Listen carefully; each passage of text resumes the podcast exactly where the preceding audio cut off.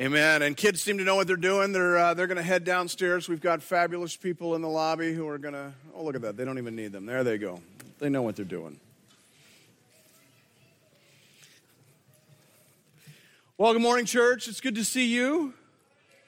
It's good to be back. It, uh, it was good. It's good to be away. Pastor, where's Pastor Bill? I've lost him. There he is. Uh, in in your prayer this morning, you left a little space for us to be thankful, and uh, what came to my heart was to be thankful for the opportunity uh, to be away with my kids.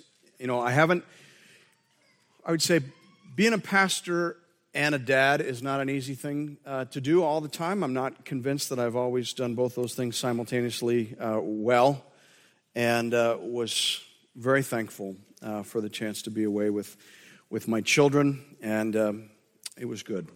It's good to be back. it's good to be back, and it's good to be back into the Sermon on the Mount. And uh, for a variety of reasons, it's been a while since we've been in the Sermon on the Mount, hasn't it? With, uh, with my sabbatical and then uh, the, the Easter season. So, for a variety of reasons, perhaps a, a minute or two of reorientation would be helpful. Probably the most important thing for you to know about the Sermon on the Mount, and particularly, I, I understand we probably have some folks uh, joining us who maybe missed the first several sermons in the series. Most important thing for you to know about the Sermon on the Mount is that it's not a sermon about how to get saved. It's a story about how saved people live. And boy, is that distinction ever important.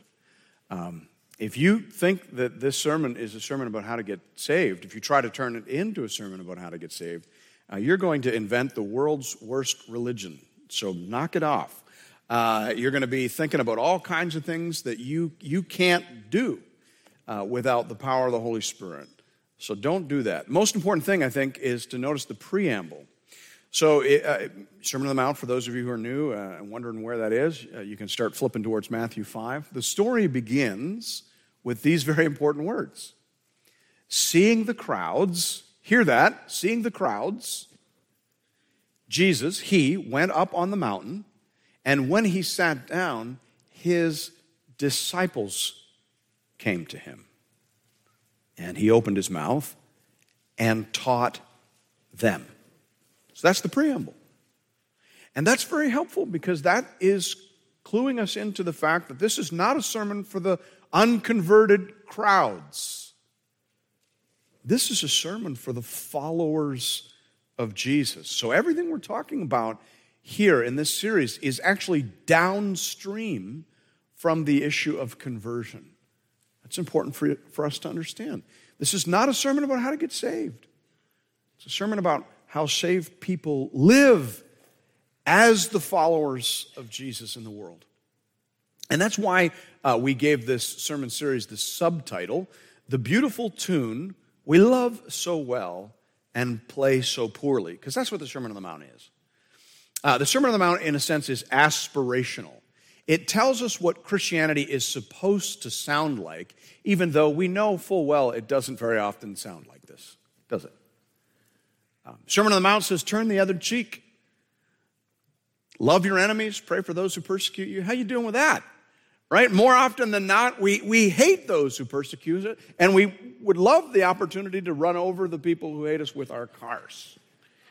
Right? That's, you know, that's the truth. And so we come back to the Sermon on the Mount again and again and again. Like we come back to our piano tuner or our guitar tuner. We come back to be reminded of what these notes are supposed to sound like. We read the Sermon on the Mount, we hear sermons on the Sermon on the Mount. So, and when we do, every time it seems, uh, we notice something in our life that is out of tune. That's the whole point. And so we repent. We repent and we ask God for grace and forgiveness, mercy, and for help so that by one degree of glory, little by little, we can begin to look and sound more like Jesus. That's, that's the goal. Now, in terms of structure, uh, the Sermon on the Mount begins with a description of the essential character, the foundational kind of character of the Christian from which everything else uh, will spring, which will be derivative. You find that in verses 1 to 12. That, of course, is a section we often refer to as the Beatitudes. And then in the next handful of verses, verses 13 to 16, we get a description of the essential Christian influence in the world. That's the bit about salt and light. And then after that, we have a quite a, a number of particular applications. The Sermon on the Mount is an application heavy sermon. Jesus corrects their understanding of a number of biblical principles. You know those, right? He'll say, You've heard that it said, uh, do not murder. But I tell you that if you hate your brother, if you revile your brother in your heart, then you've committed murder. Or uh, you've heard it said, do not commit adultery. But I tell you, if any man looks at a woman with lustful intent in his heart, he's already committed adultery with her. Do you see? You see what Jesus is doing there? He is clarifying what they think they know about how to live as the people of God in the world. Why? Because he's just told them to be salt and light.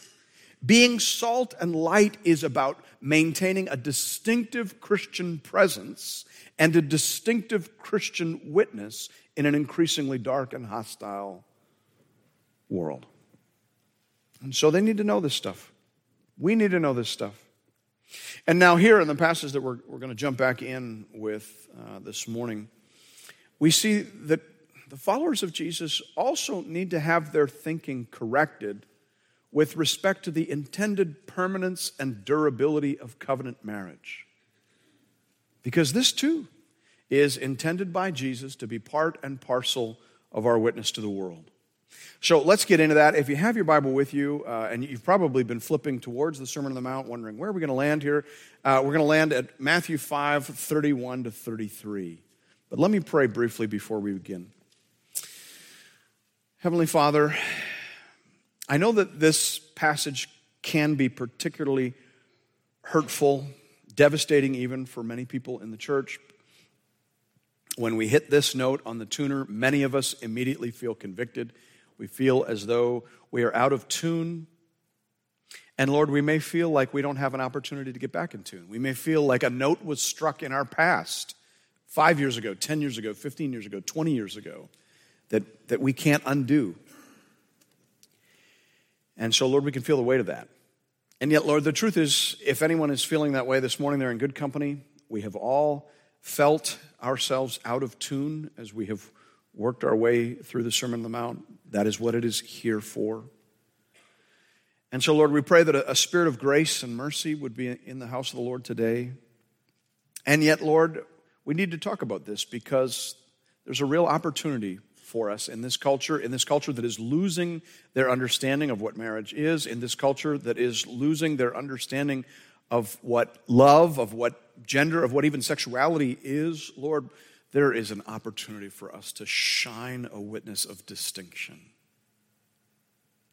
And so we need this bracing word, but we need your help to hear it.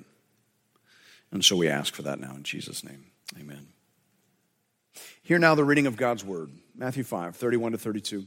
It was also said, Whoever divorces his wife, let him give her a certificate of divorce. But I say to you that everyone who divorces his wife, except on the ground of sexual immorality, makes her commit adultery. And whoever marries a divorced woman commits adultery. This is the word of the Lord. Thanks be to God. All right, I want to look at this passage today in terms of three divisions. First of all, I want to look at it in terms of the distinctive principle. There's a distinctive principle. If we want to live distinct lives, we need to keep a list of these distinctive principles. Then, secondly, there's a recognized exception. If we want to be a merciful community, a community that doesn't break people, we need to be aware of when there are exceptions given for distinctive principles. And then finally, we'll spend some time talking about the potential witness. Because if we can live this way, if we, if we can have a community that manifests this sort of Jesus' value and Jesus' commitment, then we're going to have a witness. We're going to have an opportunity. We're going to shine a light in this increasingly dark and lost world. So, first of all, then, the distinctive principle. Look again at verse 31. It was also said, Whoever divorces his wife, let him give her a certificate of divorce. Now, if you're a Bible reader, well, even if you have your Bible open, you probably notice uh, there's a, a, a set of small brackets, right? It's not a direct quote, but there's like a something there that indicates probably in your text that Jesus is referring kind of to an Old Testament text. Well, the, the Old Testament text that he's kind of or sort of referring to is Deuteronomy 24, verses 1 to 4. Let me read that to you. It'll be up on the screen too. When a man takes a wife and marries her, this is Moses writing. When a man takes a wife and marries her, if then she finds no favor in his eyes because he has found some indecency in her, and he writes her a certificate of divorce and puts it in her hand and sends her out of his house, and she departs out of his house. And if she goes and becomes another man's wife, and the latter man hates her and writes a certificate of divorce and puts it in her hand and sends her out of his house, or if the latter man dies who took her to be his wife, then her former husband who sent her away may not take her again to be his wife after she has been defiled, for that's an abomination before the Lord, and you shall not bring sin upon the land that the Lord your God is giving you for an inheritance. Close quote. That's why I said sort of. See, what, what Moses is actually doing in this passage is trying to regulate and order and limit and, and, and stop the chaos of what was actually happening within the Israelite community with respect to divorce. What was happening is that divorce was, was willy nilly. A man had a fight with his wife. I mean, he, he found something displeasing in her. I don't know how your marriage is, but have you ever found something displeasing in your spouse? How many displeasing things have you noticed this morning? Uh, and so that's so people were finding, you know, men were finding, and then of course, keep in mind, all of this is directed at men because uh, divorce in that culture was about men sending their wives away. And so men were sending their wives away willy nilly over things they found displeasing. But then, of course, you know what happens, right? A man calms down and realizes the grass isn't greener on the other side. And, uh, and so he says, you know, gee, I, I, miss, I miss my wife. And, but of course, by this time, because in that culture there was a woman had to be married, she'd married somebody else. But he thinks, well, maybe I can get her back. And so now there's wife uh, who's gone to marry this other person coming. And Moses says, this is ridiculous. This is ridiculous. And so he imposes some structure, some order, some limitations because women were, were being traded back and, and forth. They were being treated in a cruel and undignified manner. And so some regulation was required. And so Moses says, divorce can't be willy nilly. Uh, and by the way, I, I, I said willy nilly now twice, and some people are laughing. Is that not a thing anymore? Does willy nilly not a. I say willy nilly all the time. It can't just be off the cuff. Is that the. I don't know. Whatever willy nilly is for millennials, it can't be that. Okay? It can't be emotional. Can't just have a bad day or a rough morning. There needs to be legitimate grounds, and there needs to be a clear, just, and deliberate process. That's what Mac- Moses actually said. Now, what Jesus is doing here in Matthew 5 is quoting what people have been saying about what Moses said. Look again very carefully, Matthew 5:31. It was also said, whoever divorces his wife, let him give her a certificate of divorce. Well, if you know the Sermon on the Mount, you know that sometimes Jesus is referring to the actual Old Testament, but more often than not, he's actually referring to what the teachers of the day were saying about the Old Testament. Do you see what the leaders of the day have done? They've kept the piece about process and they've deleted the part about legitimate grounds. And so this is Jesus sticking it back in. He's saying it's not enough to have your paperwork in order. Good for you. You have to maintain a high regard for the intended durability, for the in, intended uh, beauty of covenant marriage. So he's sticking the legitimate grounds piece back in. And so, and so that's what we see in verse 32. Look at that. He says, Everyone who divorces his wife, except on the ground of sexual immorality, makes her commit adultery, and whoever marries a divorced woman commits adultery. So Jesus says you shouldn't consider divorce as an option unless there's been sexual immorality. We'll get to what that, what that means, but he's establishing sexual immorality as a legitimate grounds for divorce. For now, we just need to see that we need to understand that for the disciples, this was seen as an unwelcome adjustment. Jesus takes a bar that was here and he moves it here. Now, we forget that because as Christian readers, we just assume that the disciples were always Christians. We don't realize that they came from a very different cultural context. In first century Judaism, divorce was willy nilly, it was running rampant. It was, there was a very low bar. Uh, Josephus, for example, who's really the, the other most famous Jewish writer outside of, uh, uh, the New Testament writers. Josephus is a Jew, is a Roman citizen, and in, he spoke proudly and almost he, he recommended divorce uh, to men in his in his writings. There was a very cavalier attitude towards divorce in first century Judaism, and Jesus is raising the bar. And as I said, the, the disciples actually did not welcome that. They did not uh, respond positively to that. Jesus gave this uh, teaching again in Matthew 19. He gave the same high bar, he gave the same single exception. And Matthew records the disciples said to him, If such is the case of a man with his wife, it's better not to marry. If it's going to be that hard to get rid of a, of a displeasing wife, it's better not to get married in the first place. You see that? The disciples thought the bar was too high. And that's because they were coming to Jesus out of a culture that set the bar too low. But actually, what Jesus is doing here is just returning the bar to the place where God set it in the beginning. In the beginning, God set the bar very high. Jesus reminds the disciples of that in Matthew 19. Have you not read that he who created them from the beginning made them male and female, and said, Therefore, a man shall leave his father and his mother and hold fast to his wife, and the two shall become one flesh? So they are no longer two, but one flesh. What therefore God has joined together, let not man separate. So Jesus is not being an innovator here, he's being a reformer. God created marriage with the intention that it would be a lifelong, intimate relationship. It wasn't supposed to be disposable. Moses regulated and limited divorce, but he didn't advocate for divorce. He just tried to rein people in, which, by the way, is all that the law can reasonably be expected to do. But Jesus says, as my disciples, I'm expecting better from you. Now let's just stop there. One of the most important things, every once in a while you stumble across a principle that's a big rock in the Christian world, right? And you've heard me say this before, like understanding how the Old Testament and the New Testament go together. That's a big rock. Like if you want to enjoy your Bible, if you don't want to be confused every time you open it, that's like one of the things you need to nail down. Do you understand how the Old Testament relates to the New Testament? One of the other big rocks, a related big rock you need to understand, is how the law relates to Jesus.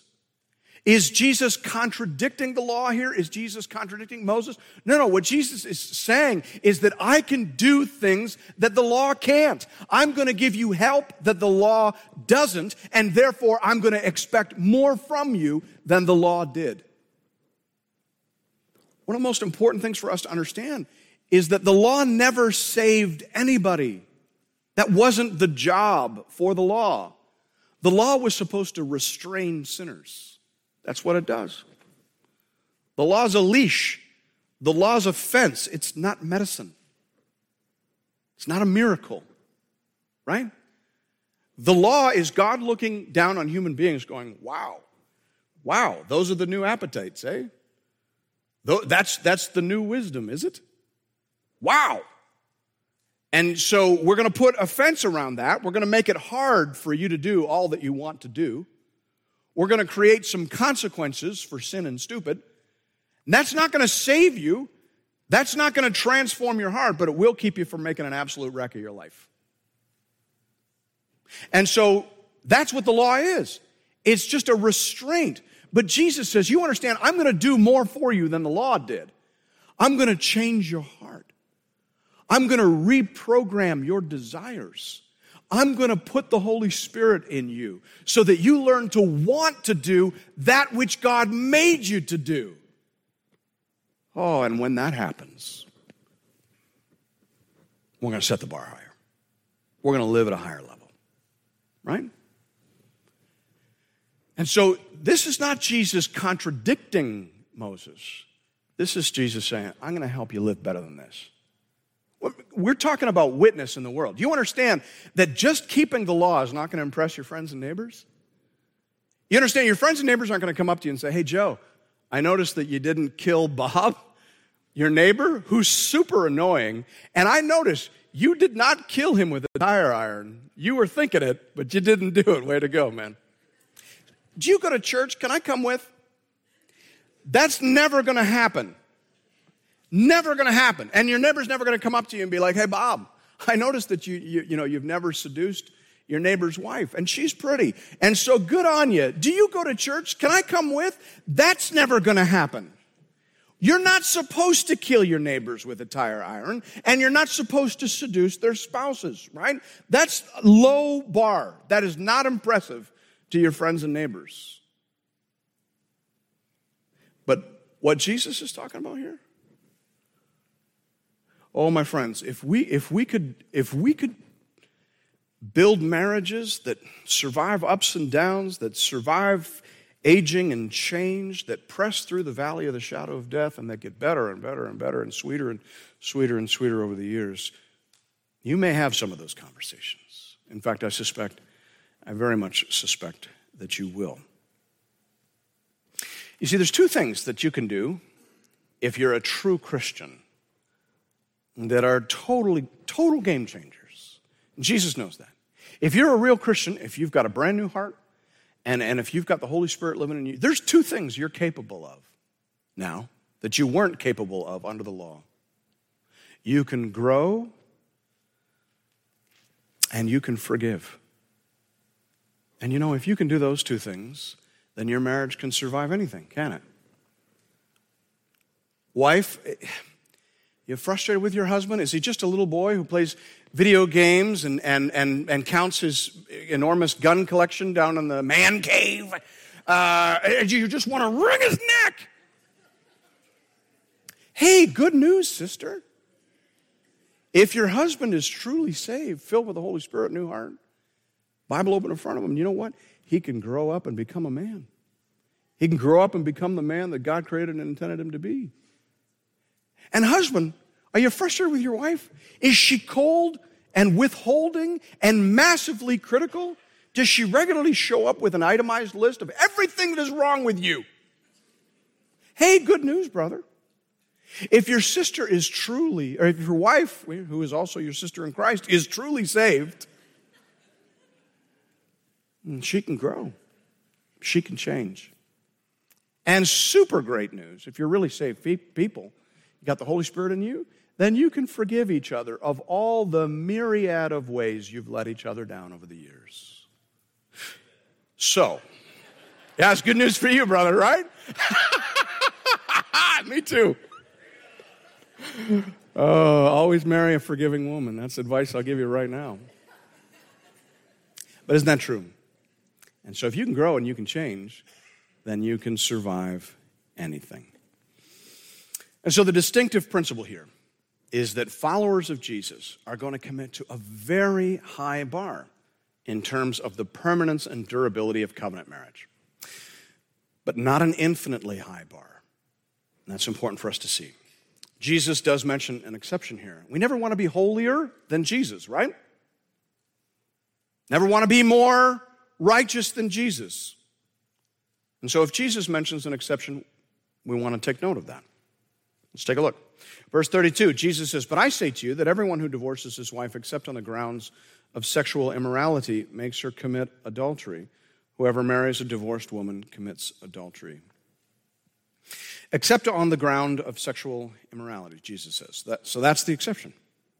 Now, the word that Jesus uses here is actually a very broad word. It's a category word. We often misremember this in the church, don't we? We think that Jesus says that the only legitimate grounds for divorce is adultery, but that's not what he says.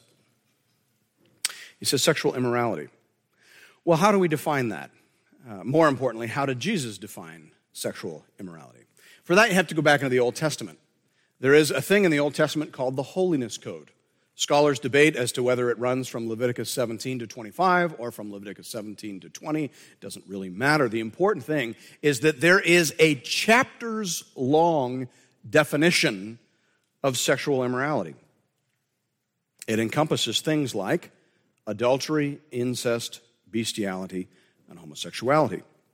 Those are things that are described as being hateful to God because they are against life. Remember, God told Adam and Eve, Be fruitful and multiply, and fill the earth and subdue it and have dominion. So God designed sexuality to function within an intimate covenant relationship between a man and a woman, specifically for the purpose of having and raising little image bearers. Now, I want to be clear there are other legitimate reasons to have sex within a marriage, but that connection, that context, is primary in the text in terms of the original stated design. And thus, anything that departs from that or obscures that or defaces that or is opposed to that is hateful to God and destructive to human flourishing. And therefore, if your covenant partner gives herself or himself over to any of those things, then obviously you shouldn't be bound by that. You should be released and you should be free to remarry someone who is committed to God's purposes and design for human life and sexuality. And by the way, that was the function of the certificate of divorce mentioned in both of these passages, Matthew 5 and Deuteronomy 24. In that culture, a woman needed a certificate of divorce in order to legally get remarried. Now, you'll notice that in the header uh, for this section, I put a little S inside uh, quotation marks, exceptions because Jesus mentions one here, but then the apostle Paul adds another in 1 Corinthians chapter 7. Now before we read that, maybe we should address the issue of whether that was appropriate for the apostle Paul. If Jesus mentioned only one, is it is it appropriate for Paul to add another? Well, actually the answer is yes. Because before Jesus left the earth, he authorized his apostles to flesh out and add to his word. John 16. Just before Jesus was crucified, he said, I still have many other things to say to you, but you cannot bear them now. When the Spirit of truth comes, he will guide you into all the truth. For he will not speak on his own authority, but whatever he hears, he will speak. He will declare to you the things that are to come. He will glorify me, for he will take what is mine and declare it to you. So Jesus says, I have more to say, but not the time to say it. Not to worry though, because I'm gonna, when I go up to heaven, I'm gonna send down the Holy Spirit. He'll go back and forth. He'll take words from me and he'll give them to you. And by so doing, glorify me. So to be clear, the apostles are allowed to flesh out and develop the teaching of Jesus. You and I are not, right? The church is built on the foundation of the prophets and apostles with Christ as cornerstone.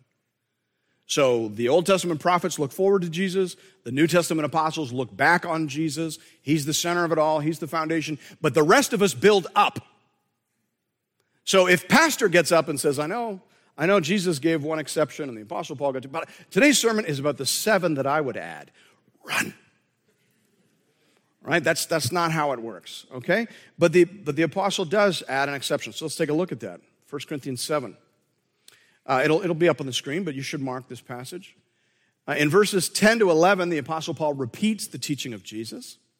And then in verses 12 to 15, he adds to it. And he marks that. He's not being sneaky, he marks it, he flags it. He says, To the rest I say, I, not the Lord. So here I am, I'm adding, I'm fleshing out that if any brother has a wife who's an unbeliever and she consents to live with him, he should not divorce her. If any woman has a husband who's an unbeliever and he consents to live with her, she should not divorce him. By the way, Christians understood that a woman could initiate a divorce. New development. But if the unbelieving partner separates, let it be so. In such cases, the brother or sister is not enslaved. Some of your Bibles will have is not bound. God has called you to peace. So here Paul adds what we often refer to as the spiritual abandonment clause. That is, if Bob and Susie get married when both Bob and Susie are unbelievers, and then Susie becomes a Christian, but Bob doesn't want to be married to a Christian because actually Christians are different. And Bob didn't sign up for that. And so Bob initiates the divorce. If that's the case, then Susie is free to go and is unbound. That is, she is free to remarry, though only in the Lord. Paul will add a few paragraphs later. So we have a general principle. Christians are to have an incredibly high bar for divorce. And we have two exceptions. Divorce will be permitted in the case of sexual immorality and in the case of spiritual abandonment. If you send your wife away for any reason other than those two, then you are causing her to commit adultery. Meaning, if she gets remarried, which in that culture, of course, she certainly would have to have would have to do, if she gets remarried on the basis of a faulty divorce that you initiated, that's your responsibility. That sin goes into your account, not hers.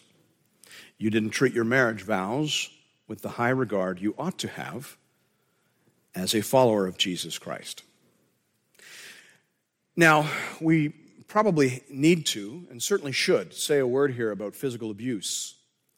Physical abuse is not specifically mentioned here as a legitimate cause for pursuing a divorce, and so Christians have different opinions about that. Let me make a few things absolutely clear.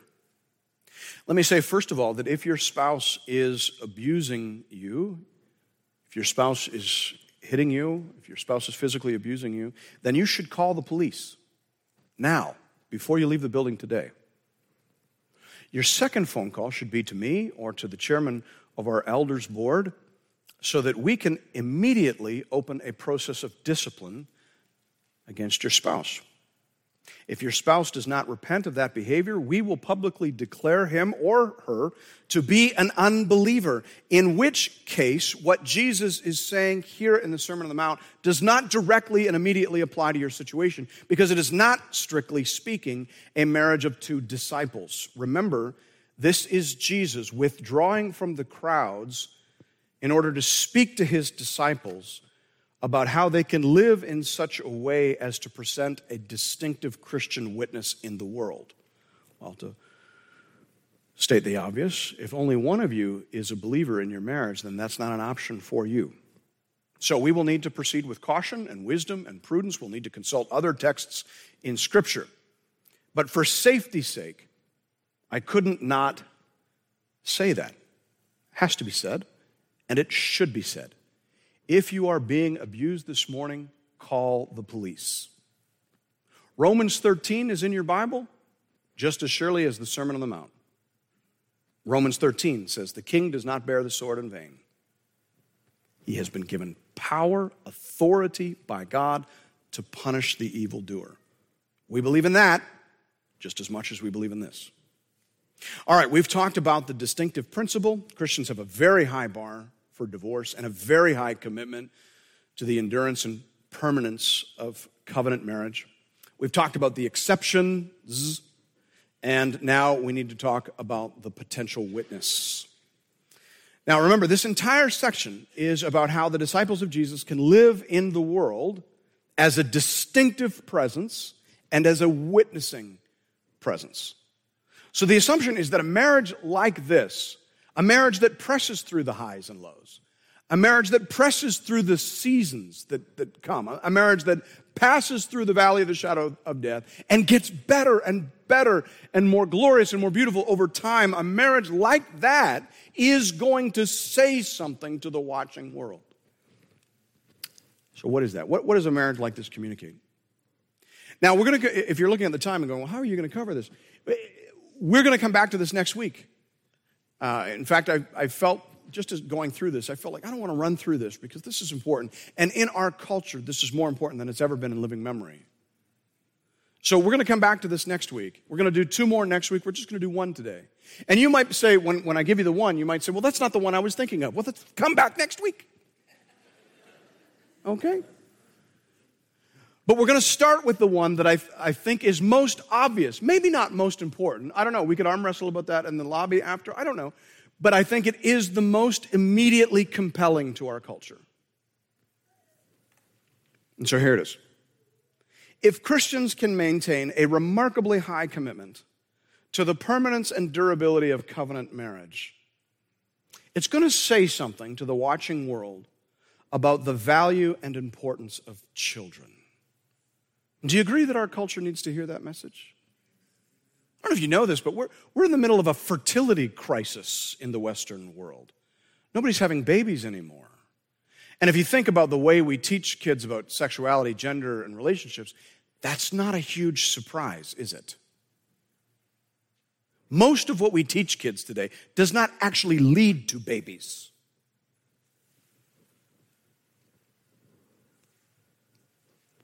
And so I think this is going to communicate, but you may have to give it some time.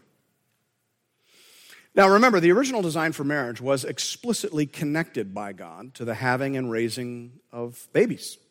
God said to the first husband and wife, Be fruitful and multiply. I don't know if you have a concordance, but you probably don't need it to figure out what those words mean.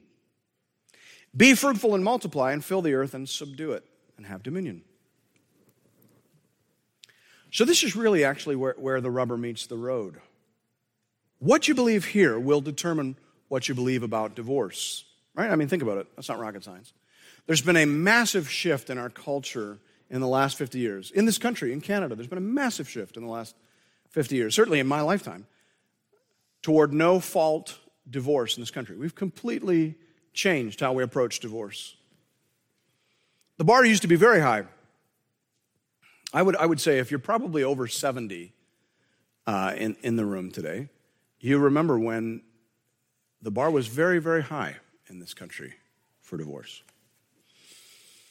And now, of course, it's very low because we've changed what marriage is about in this country. It used to be about the kids, it used to be about children, it used to be about creating a context, a nest, as it were, in which future generations could be, could be raised and nurtured, loved, and cared for over the long haul. And so grandma and grandpa didn't get divorced, did they? Why? Well, because of the kids. But now lots of people get divorced. Why? Because it's not about the kids anymore, is it? It's about you. It's about personal fulfillment now. Are you not getting the support and encouragement that you feel you need out of your partner? Then get divorced.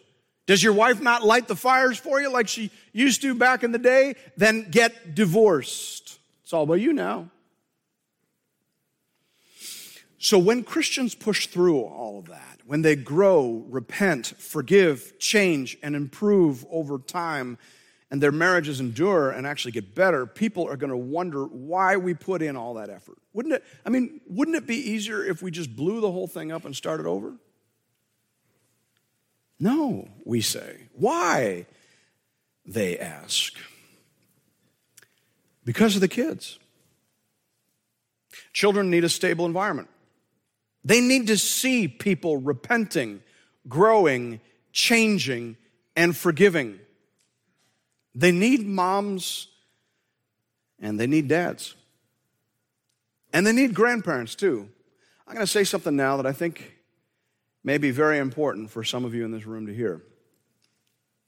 Maybe you're sitting here thinking, well, I'm not going to get divorced right now because of the kids. But once the kids are out of the house, once, once they're married themselves, then I will. You know, I lived the first 50 years of my life for the kids. For the next 30 or 40 years, I'm living for me. Let me tell you something. The kids never stop needing the stable marriage of mom and dad. When your 30 year old kids are struggling in their marriage, and brother, sister, they will when your 30 year old kids are struggling in their marriages, how are you going to encourage them to forgive and to grow and to change and to repent if you didn't do that? Listen, your kids are going to need your healthy marriage as much or more in the next 20 years as they needed it in the last 20 years. So work it out.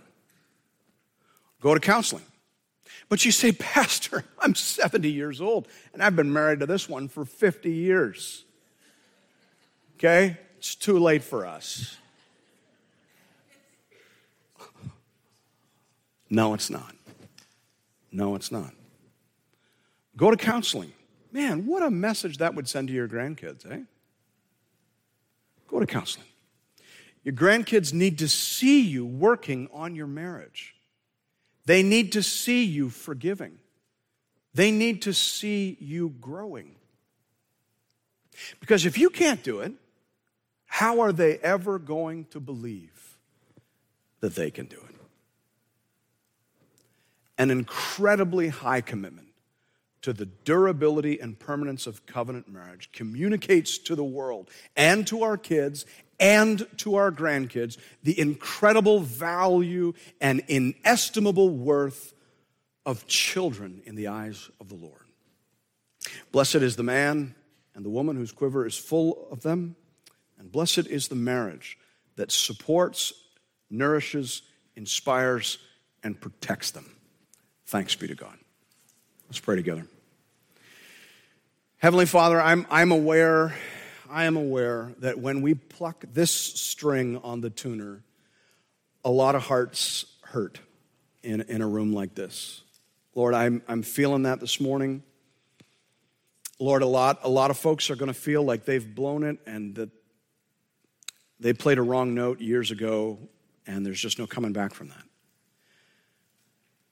Lord, we need to go to the cross and be reminded that there is no sin stronger than the blood of Jesus. Divorce is not the unforgivable sin, Lord. The blood of Jesus covers all.